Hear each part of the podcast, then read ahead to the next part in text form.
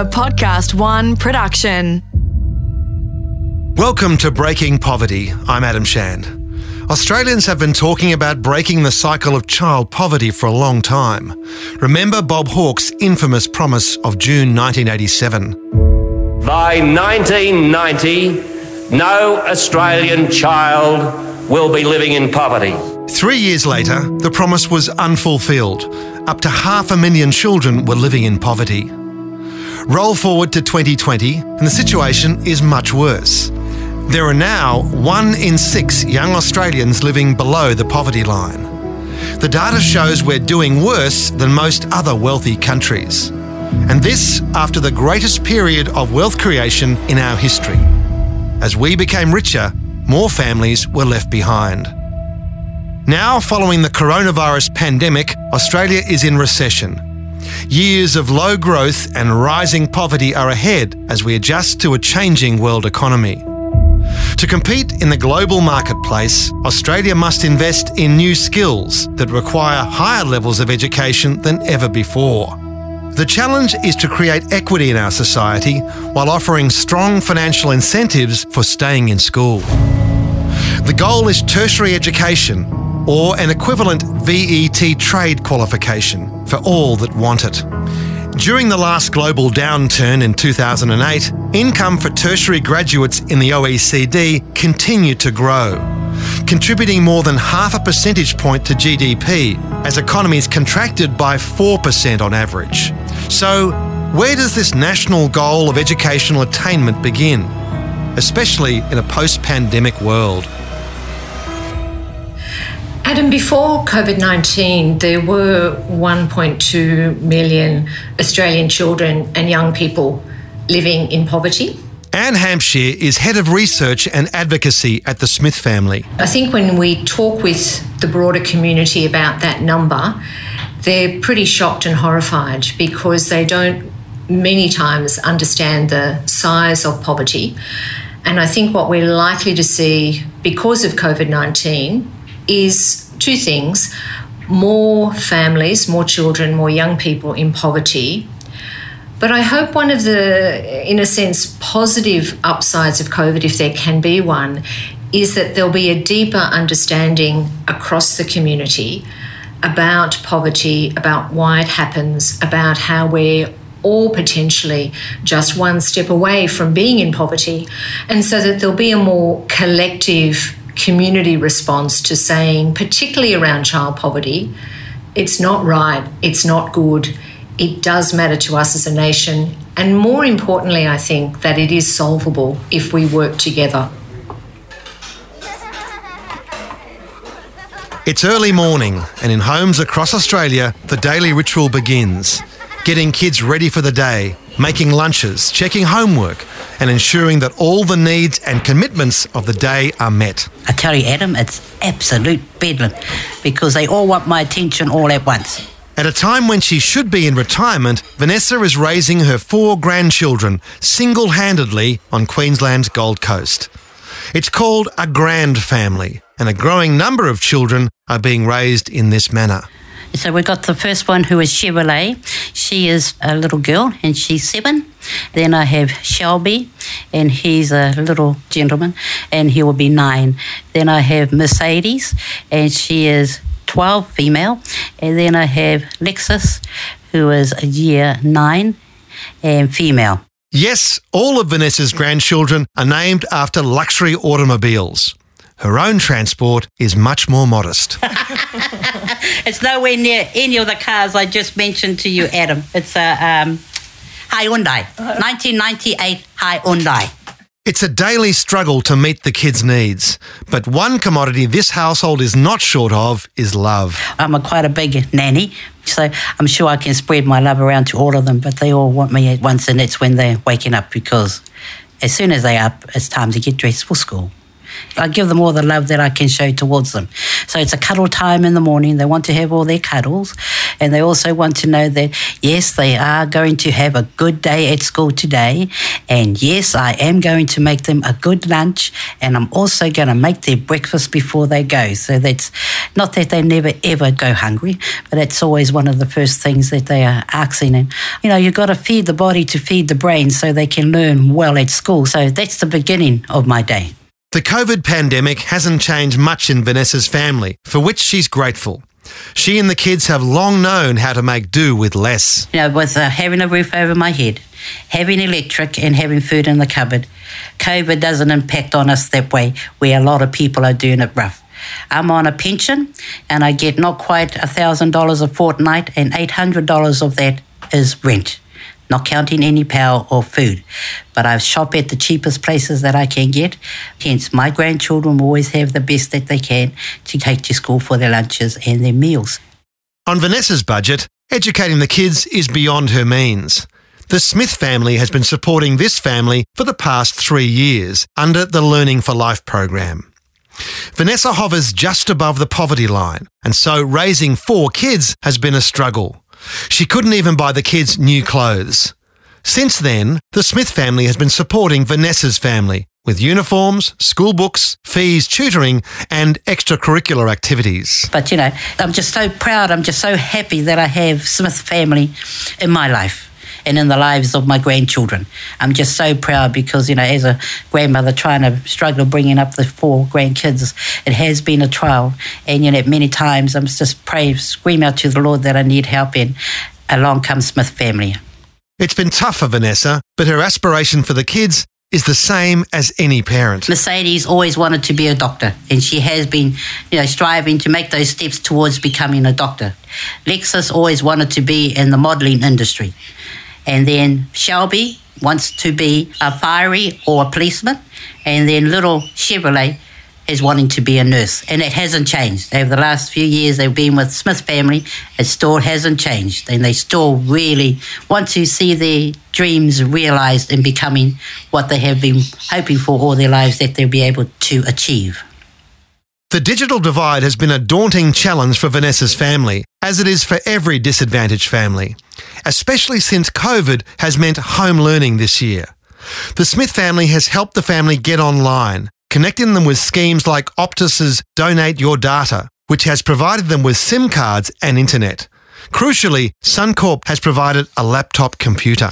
So, back when we had the total lockdown for COVID 19 and uh, the children were doing their homework from home, Oh, I tell you, Adam, I was just about going around the bend, and that's honesty, straight up, because there was no way that I could even attempt to look at one of the children because I only had a little mobile cell phone that's the only device that I had to try and access these programs for the children. Sometimes I was in tears because the kids are wanting to go on to uh, different programs, but because it starts from high school right down to the earlier years in primary school, it was really hard to try and see how are we going to do this on this phone. But you know, luckily I was looked at and donated a laptop where it made my life and especially the children's uh, life so much happier in their whole homeschooling. It was just absolutely phenomenal about you know all the help and support that I had during that lockdown, and we are still continuing using that laptop to this day. Where once they struggled to keep pace with their peers at school, the four children are making steady progress towards their goals. I'm waiting for the end of term three uh, reports coming back. The reports have been really good. This is a classic example of education's role in breaking poverty. From dire poverty and disadvantage, Vanessa's family can see a future. And this from a donation of $52 a month for each child from their sponsors. Like so many parents, Vanessa needs a hand up, not a hand out. To me, it seems like an excellent investment towards self sufficiency and self confidence. Oh, ah, you know, it's like the smile, you know, would never, the big smile that's on there because the children, they go off skipping off to school, they got a good lunch, backpack. They got the shoes, the socks, the proper uniform, you know, even so much right down to the hair ties because the girls all got long hair. So, and then when they get off to school, you know, they even now taking somebody experiencing hardship at school, I'll make a little bit more lunch so they can give it to the other child that hasn't got any.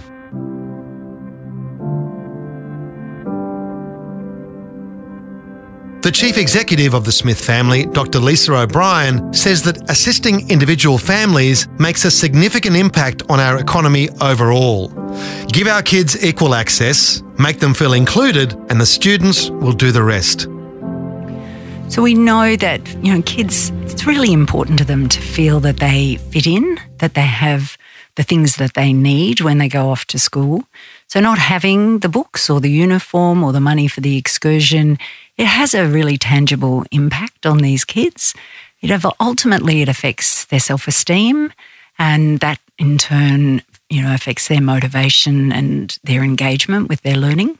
So, the way in which we support these families through our Learning for Life program, one of the key elements is that we provide some financial support directly to the family.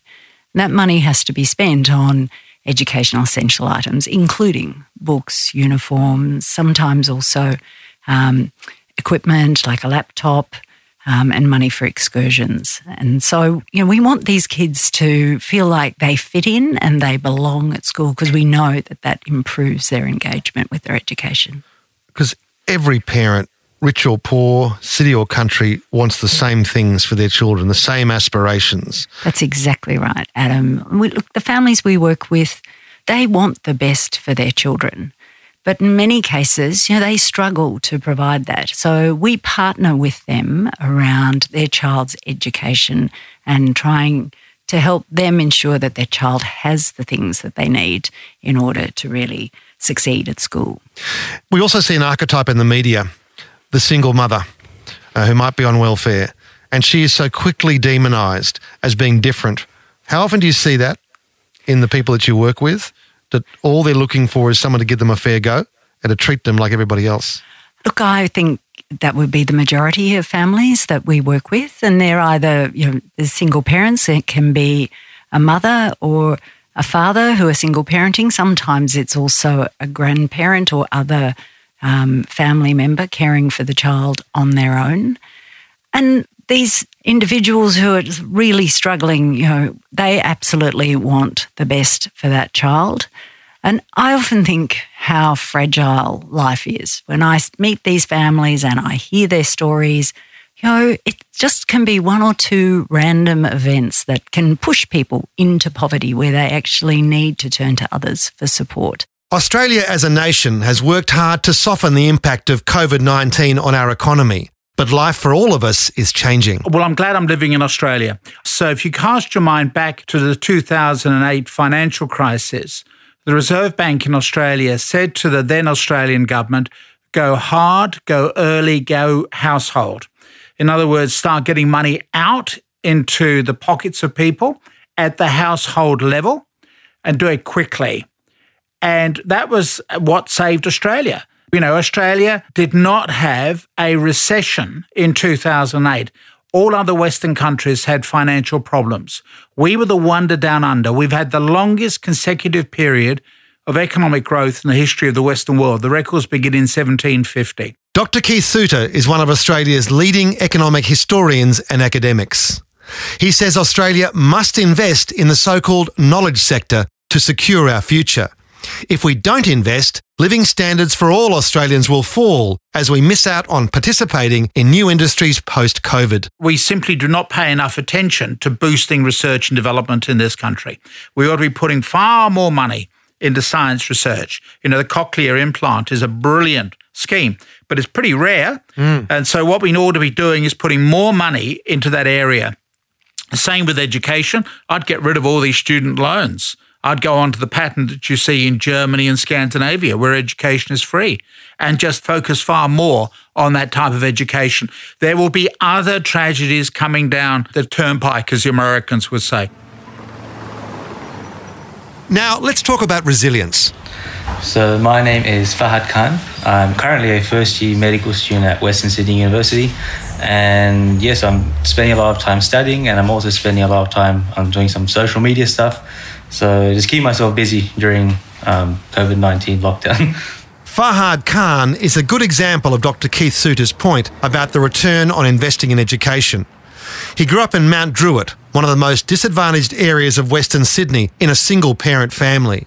He's been supported by the Smith family since 2010 when he was in primary school. up until the end of his first degree.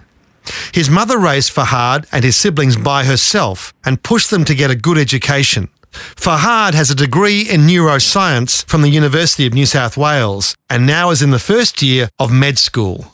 Fahad and his siblings have been inspired by their humble background and shared struggles. I've got two older brothers and one younger sister. So there's four of us. So my oldest brother, he's working at Water New South Wales and he does things like site visits. Uh, my second oldest brother, he graduated a medical science degree and he's doing an online business. And my younger sister, she's in year 11. She wants to do a few things. she's not 100% sure, but I guess psychology was interesting and dentistry is interesting too as well. The achievements of Fahad and his siblings have helped the family make a definitive break with poverty. According to the World Bank, workers with tertiary education earn up to 84% higher wages than those with no post secondary education.